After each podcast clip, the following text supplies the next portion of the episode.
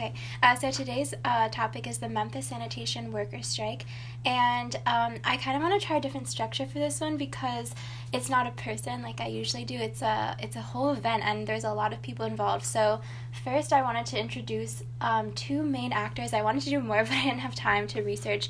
Um, too much into the various actors, but obviously, um, it was a huge deal for Martin Luther King. He was shot at the end of this, so um, I guess you could say it was a huge life event for him. And also, uh, kind of the antagonist to this story, I suppose, is um, the mayor of Memphis, Tennessee at the time, a guy named Mayor Henry Loeb. And there's a lot of other actors, but I wanted to go a little in depth into these two to begin with. So, um, uh, let me make sure the mic is. Okay, so um, yeah, Martin Luther King as most of us know, um, was a civil rights activist, and I feel like people generally know his history and his fight for racial rights and uh, 1964 Civil Rights Act, 1965 Voting Rights Act. Um, were passed due in relation to his the activism that he did. Um, but really in the late 60s he was broadening his scope to include economic justice issues and both in relation to racial justice issues because obviously blacks were taking the brunt of the american poverty issue but also excuse me but also an issue on its own like rate economic justice as a issue that merited um, attention on its own and and that's you can tell he really thought that way because he encouraged poor whites to join his movement which is when people really got scared because that's a really powerful movement and economic justice movement is is really affects majority by rule majority of the population because majority of the wealth is concentrated in a tiny percentage of the population, which still happens today. Um, and he was about to launch the Poor People's Campaign, and he was shot before that, but this really hints at the direction that he was going at. And this strike was to be his last campaign. And so on the opposing side, we have, it feels like a like a um, like a boxing match or something. But um, we have Henry Mayor Henry Loeb, and he became he, he was a mayor for two terms. And in the term that this happened, he was mayor. He became mayor in 1968, and um, he was running on a quote quote unquote white unity ticket um, because the blacks in Memphis were becoming more organized, more politically active, and getting their voices heard. And so he called for this quote unquote white unity. And he also believed in separate but equal, which we all know is unconstitutional and wrong today. So he was basically um, a flaming racist. And um, under his under his mayorship, um, the conditions for the sanitation workers, which is really the center of today's topic, the Memphis sanitation workers strike in 1968, um, the conditions really worsened under his under his watch, um, and he refused to pay overtime when the men were working late night shifts, and he d- refused to take um, faulty trucks and um, hardware like um, the stuff that they were using to do their job. Um, if it was faulty and had holes in it, like holes in the trash buckets and stuff, he refused to um, renew those, which is not even like a human rights issue. Obviously, that's super important, but it seems like a sanitation issue. Like he was just not good at running the city. Um, and many, uh, and under his mayorship, not it, it started under his mayorship, the wages became so low that many people were relying on public welfare, such as food stamps. And this really resonates with today. Um, over the over last summer, over the last summer, I went to a um, uh, Bernie Sanders has really been pushing the fight for 15, which is the fight for minimum wage, uh, federal minimum wage of $15 per hour. Um, and he was talking about so yeah, so last summer I went to um, it was like a town hall meeting where he invited in people from Amazon and Walmart and all these companies that are not paying their workers a fair wage and it's bad it's simply bad economics to have it the system the way it is right now because what really made sense to me, what hit home hearing his town hall, was about how we are like the one one side of the political spectrum is always trying to cut welfare and cut what um, many poor families and vulnerable and often people of color depend upon but at the same time those wealth that welfare is necessary to prop up the huge corporations. Like what I'm trying to say is like the corporations are able to get away with paying um, such low wages and they're able to benefit from the cheap labor at the expense of government subsidies in the forms of the subsidies that are going towards their own workers, such as um, such as food stamps. And so it really is pay pay people a living wage and then they will get off social welfare. Like that's it's as simple as that. If you want to save tax dollars then make the corporations pay people a living wage so they don't have to rely on tax dollars. Anyways that's a whole separate issue but um so the background to this strike was um oh where to start? Like so things were obviously really bad. Wages were low, uh, safety was really not a concern for the people in power, and um, actually, yeah, so kind of the background of the movement, not just of the conditions that they were going under actually in as early as 1964 so four years prior to this happening um, the memphis sanitation workers were granted a union charter by the american federation of state county and municipal employees um, which is today still the largest public worker union in the country i think it has i think a little over million or maybe more than that. Um, I'm just ca- gonna call it the AFSCM or maybe I'll call it the American Federation because it's so long. But yeah, the American Federation was quite a pro. They were a union, but they were a really powerful pro union sort of political force on the scene, and they were actually headed by actually i'll go into that later so yeah so the, they were already granted a charter by the american federation um, and in in 1966, they attempted a strike, uh, but it didn't garner enough support among the religious and sort of upper middle class people. And they continued on drudging through these really horrible, degrading conditions. Um, some workers talked about having to strip off their clothes when they got to the doorstep of their house after work um, because they were just so filthy, so dirty. And one said, quote unquote, maggots would fall off of you as you were walking back home. Um, just really disgusting stuff and it re- it wasn't just the nature of the job like obviously trash sanitation work is not going to be like the most cleanly work but it wasn't just the nature of the job it was really bad management on the people that were overseeing them and they didn't care about the workers because they were often of a different color skin. The managers were white and the workers themselves were black. And there was no, like I said, no overtime pay, no sick, no paid sick leave. Um, and they made around 65 cents per hour, which sounds horrible. And then I know some people are going to say, oh, but it's inflation. And I actually looked this up and I adjusted it for inflation and it would still be 470, for $4.70 an hour adjusted for inflation to 2018. So, uh, or 2019, sorry. So, um, yeah, really, really terrible pay. And yeah, you can't imagine working 470 an hour today. So, 65 cents per hour would have been the same thing back then. And one of the striker was, strikers was saying, and we were quote we were going to demand to have the same dignity and the same courtesy any other citizen of Memphis has and I know a really famous part of this strike was the um, the I am a man signs that people held up and there's really famous photos of of the sanitation workers when they're protesting just having a sign that literally just says I am a man. And it's so powerful because it's they were they you have to assert that. They had to assert that they were human beings.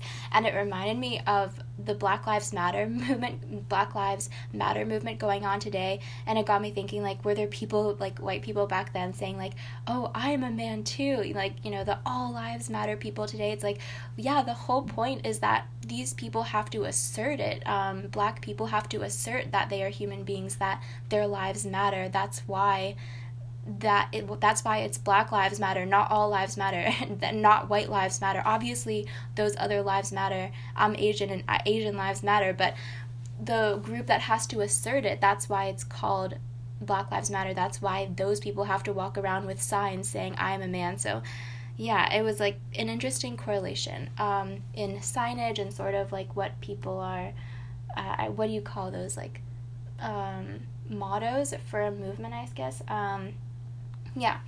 So, the strike timeline. Now we're getting into the strike, and I'm going to go through this day by day because literally, like, every single day, something really crazy happened. It basically, the strike spanned from February 1st to um, March.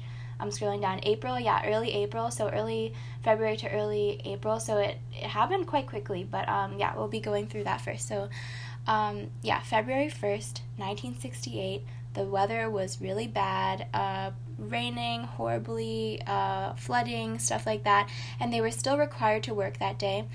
And um, yeah oh oh i was like which part am i to go to because so many things happened that day so, well three things happened that day first and i think this was this is the most famous incident that really got people angry was two black sanitation workers um, Echol Cole and Robert Walker were crushed to death by a trash truck when its compactor mechanism was triggered and um, yeah they were crushed to death which is a horrible way to die. Um, it was basically they were using their trash truck and then um, it malfunctioned, um, maybe because they weren't replacing broken equipment, um, and it malfunctioned and they were like swallowed up, I guess. Um, I don't really know what a compactor mechanism in a trash truck is, but yeah, they were crushed to death.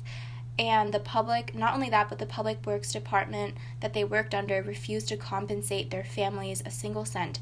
And also at the same day 22 because the weather was so bad 22 black sewer workers were sent home without pay while their white supervisors stayed and got paid which is so i mean just from a common sense standpoint like like the you probably need the workers to continue working if anything. You don't want the white supervisors like they're just staying like do they even do work out in the rain? Like how is what they're doing like they you know do they need to be paid and in, in the office that day? Like it's probably more important to have the actual people doing the work continuing to do the work.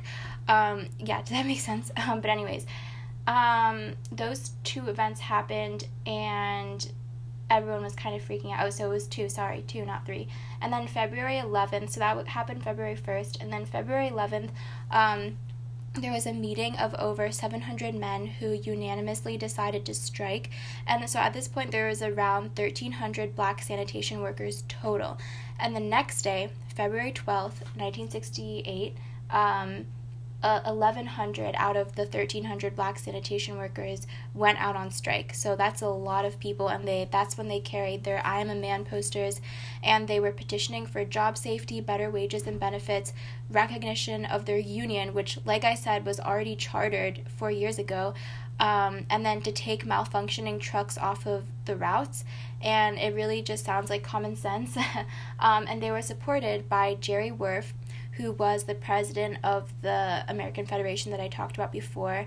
And yeah, he is really interesting. I might want to do an episode on him too. He was involved in socialism as a young man, and he was close friends with Martin Luther King, actually.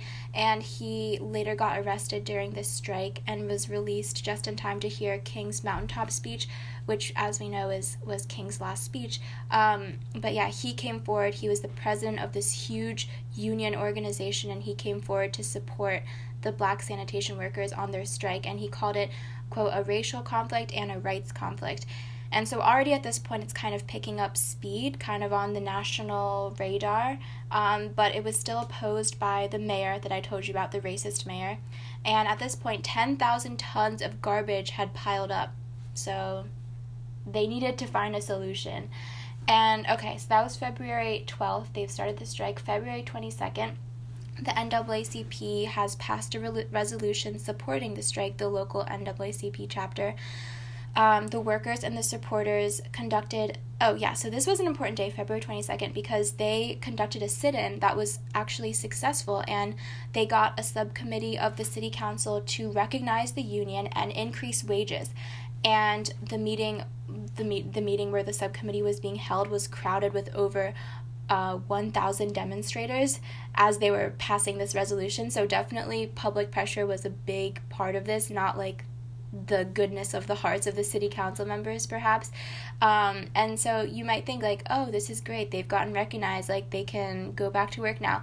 But the mayor rejected this so this he said it was basically like not a technical thing he was saying that the city council didn't have the right to recognize the union and he was the only one that could do that and he wasn't going to do it um, so yeah, it, it fell apart again. And so February 23rd, um, yeah, and then so the got rejected, and then February 23rd, after this resolution passed that he rejected, the police used mace and tear gas on peaceful demonstrators who were marching to the city hall. And really, at this point, since the strike basically, um, they've had marches and protests and meetings every single day. They're not just like sitting around at home not working. They're they're here for a, it is a racial justice movement, and um, yeah, so February 23rd, things get violent from the government side.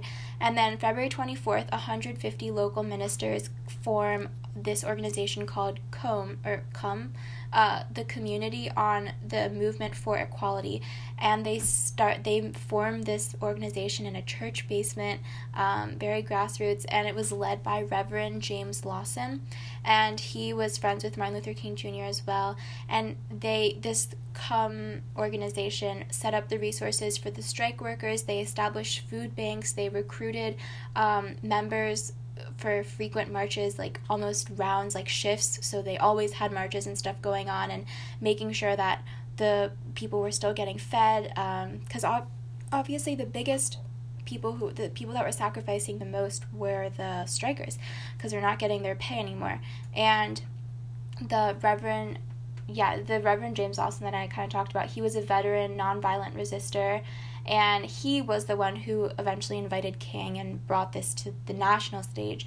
Um, and oh yeah, so like marches were happening, marches were happening every day, and at, at the beginning of March, at this point, um, local high school and college students got involved, a quarter of whom were white, which is really cool to hear. Although it's still only a quarter, but still, like those were really open-minded people, and they were participating alongside the garbage truck workers in daily marches, and over 100 people were arrested at this point. Several of them were religious ministers. Um, so this is happening throughout March. So they they got the, they thought they got the thing passed, and then it wasn't passed because it was rejected. And they're marching every day.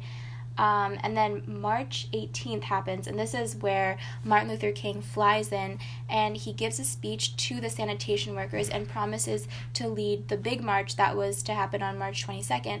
And this speech that he gives was it was the largest indoor civil rights demonstration at the time, so 25,000 people. So already from this number, you can tell that this this is more than just um, sanitation worker pay. It's more than even their Memphis rights. It's it's like a national civil rights campaign that's going on. It's a lot bigger than just um, these workers that are involved, and it's become very symbolic when when obviously when Martin Luther King gets involved, and March twenty second. Um, they so he flies in again and. Oh no no he he he wanted to fly in and they were preparing to do the march and everything, but a, I think it was a snowstorm prevents his flight, and so they couldn't do it on the 22nd. And I feel like these kinds of little things, like if it happened today, I'm thinking about like marches and stuff like that. Like if something like this came up, um, it's easy for people to get discouraged and be like, oh, too bad it, a snowstorm happened. Like, well, um, reschedule it, but then people don't really come up to the rescheduling thing. But this movement was too big to be stopped by a snowstorm. And on March 28th, they rescheduled it to March 28th, and 22,000 students skipped school to participate in the protest, apparently. And King arrived, and, and yeah, so it was a really big, like, a lot of young people were involved, which is great, but um, this protest didn't really end that well. So Martin Luther King arrived late and the demonstration was really fractured and it was starting to get rowdy, so they called it off. But it just got worse when they called it off. Um, Martin Luther King was escorted from the scene, and people were told to go back to the church that was kind of like the center of the movement. Um, and chaos ensues. Like there was breaking windows and looting, and it wasn't probably not even like a majority of the people, but um, I mean, for every little sort of like, no, I mean, not saying that breaking windows and looting is little, but for every action, there is a much bigger response from the government. And the police actually followed the protesters back to the church. And they quote this is from a Washington Post article, I think entered the church, released tear gas inside the sanctuary, and clubbed people as they lay on the floor to get fresh air. So yeah, that was really uncalled for. And um, yeah, I mean, I don't need to tell you guys that. But um, 60 people were injured and one was killed. Um, surprise, surprise. It was a 16 year old black boy named Larry Payne, and he was suspected of looting. He was killed by a white police officer, and Martin Luther King actually called the boy's mother to offer his condolences.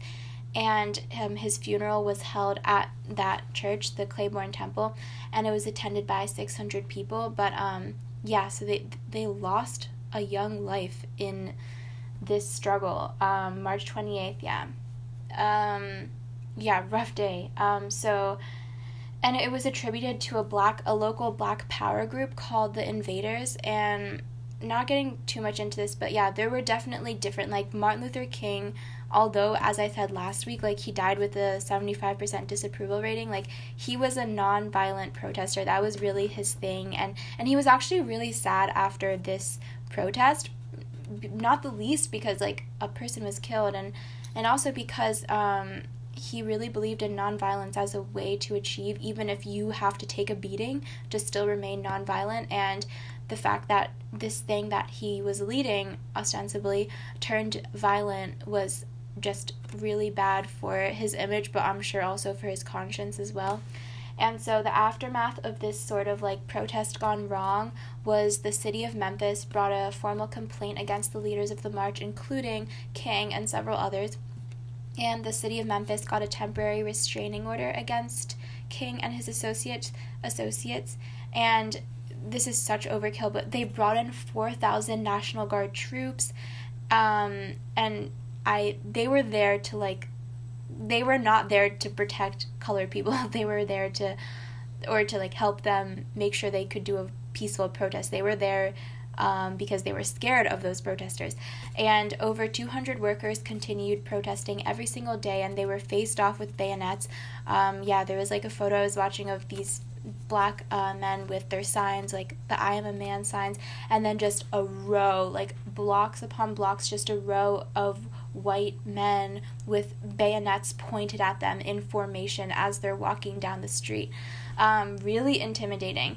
And eventually and he so MLK was kind of like oh it went violent uh, that's not really my thing but um, he does decide he eventually decided to go back and he felt that it was important to follow through with what he had started and there was so much national attention on this topic at this point. And so he decided to lead another march on april 5th but as you might remember they had a temporary restraining order against him. Um, so oh i don't get that i don't get to that yet. Okay, so yeah, so that was the aftermath of the of the kind of protest gone wrong, and so um, April third, he he but he's decided to come back, and so a group of sanitation workers braved a storm to see him, and he just got off the plane, but he was convinced to give a speech, um, and I'm not sure if it was on the fly, but he was like, mm, okay, I'll give a speech. And that speech turned out to be the I've Been to the Mountaintop speech, which is really famous because it's his last public speech public speaking event ever. Um, and yeah, I just wanted to read a quote because it's so prophetic. Like it's he kind of talks about like, oh, I might not make it, I might die, I might get killed, and yeah, it's just so prophetic and like gives you chills. But yeah, I'm gonna read a little excerpt from it, which is the very end. Quote, Well, I don't know what will happen now. We've got some difficult days ahead but it really doesn't matter with me now because I've been to the mountaintop and I don't mind. Like anybody, I would like to live a long life. Longevity has its place, but I'm not concerned about that now. I just want to do God's will, and He's allowed me to go up to the mountain, and I've looked over, and I've seen the promised land. I may not get there with you, but I want you to know tonight that we as a people will get to the promised land. So I'm happy tonight. I'm not worried about anything. I'm not fearing any man. Mine eyes have seen the glory of the coming Lord. Um, yeah, obviously, I can't say it as charismatically as he said it, but still, the words just really reverberate because he literally says, I may not get there with you. I may not get, I've seen it.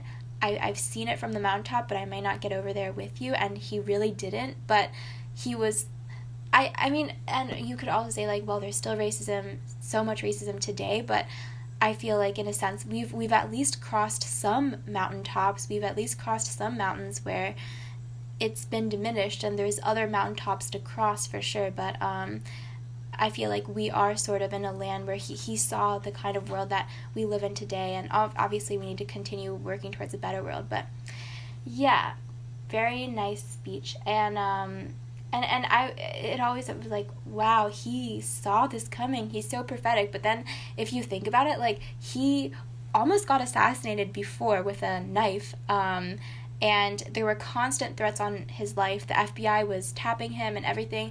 Um, and actually, apparently, after Kennedy was shot, who was kind of seen as like liberal, like ally to the black movement, I'm not sure how much he deserves that, but um, he told his wife this is this is about Kennedy's assassination this is what is going to happen to me also I keep telling you this is a sick society um, and it's really sad that he was right that we do live in a sick society where he was murdered but um, he kind of knew like i think at this point he knew there was no turning back. He was such a figurehead that he knew that his life was in constant danger and he kept on fighting despite knowing that which is really brave.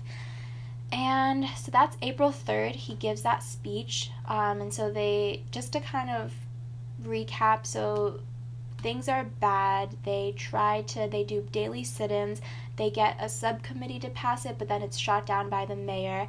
And then Martin Luther King comes in and he um, gives a speech and then he leads a march, but the march goes badly. And now he's going to lead another one that's actually nonviolent. And um, that was supposed to happen on April 5th. Um, and then April 4th, Reverend Lawson and Andrew Young. Oh, yeah, Andrew Young is really interesting. He would go on to be a U- UN ambassador under Jimmy Carter.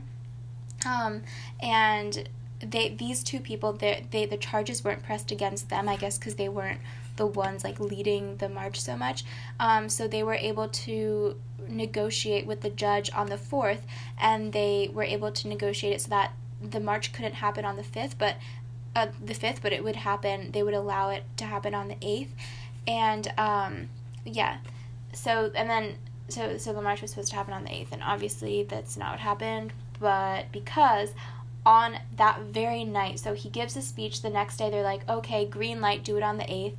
Um, that very night, he gets assassinated, and by he, I mean Martin Luther King Jr.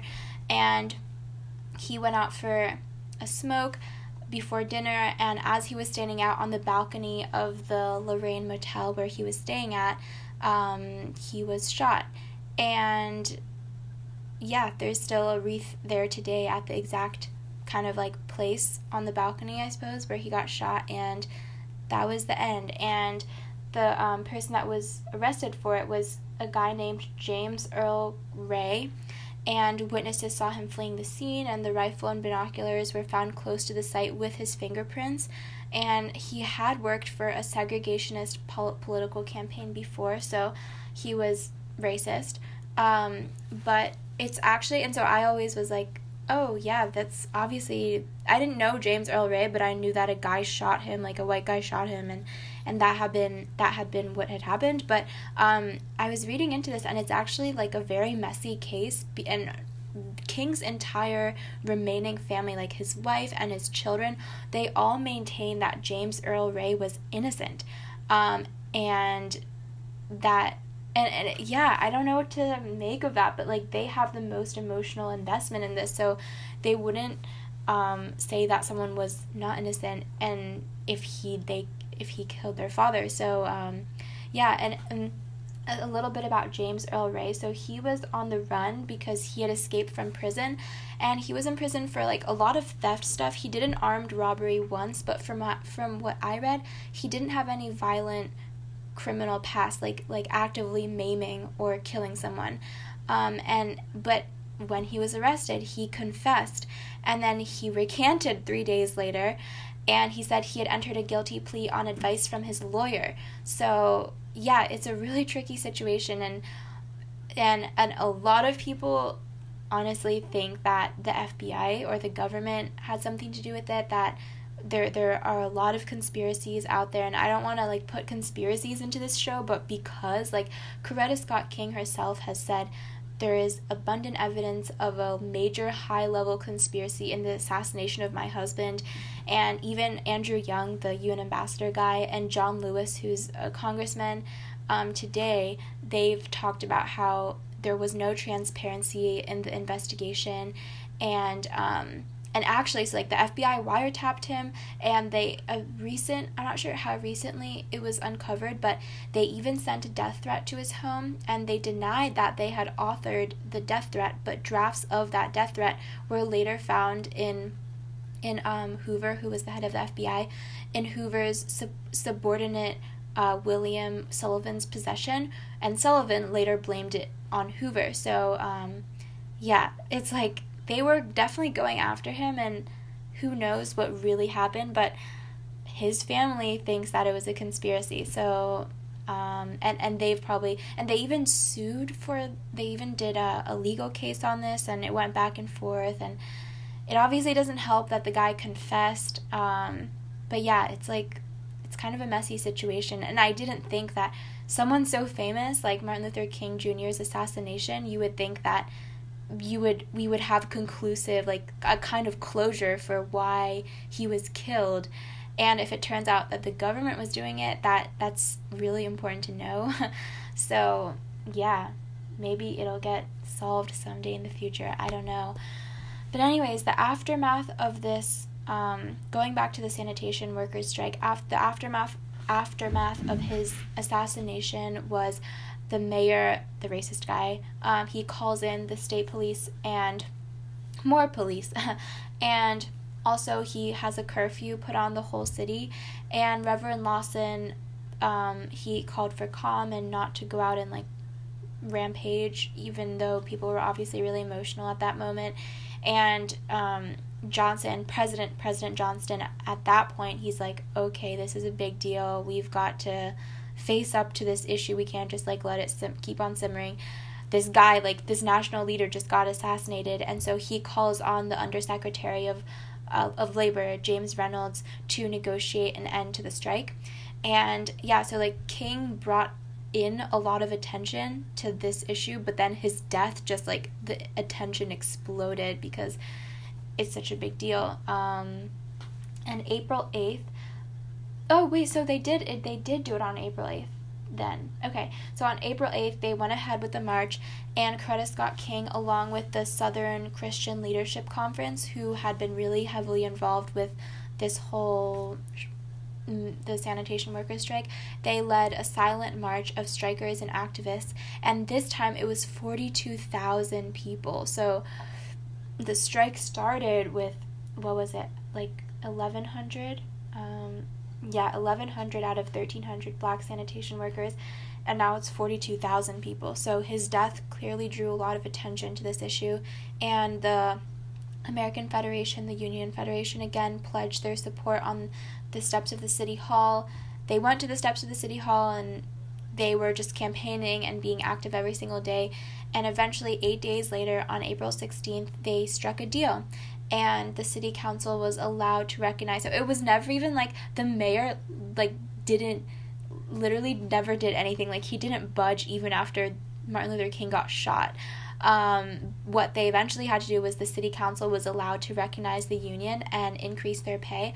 But then, and here's the real kicker, is several months later they had to threaten to strike again because the terms they agreed on were not followed through. So, really, just a never ending battle on this front.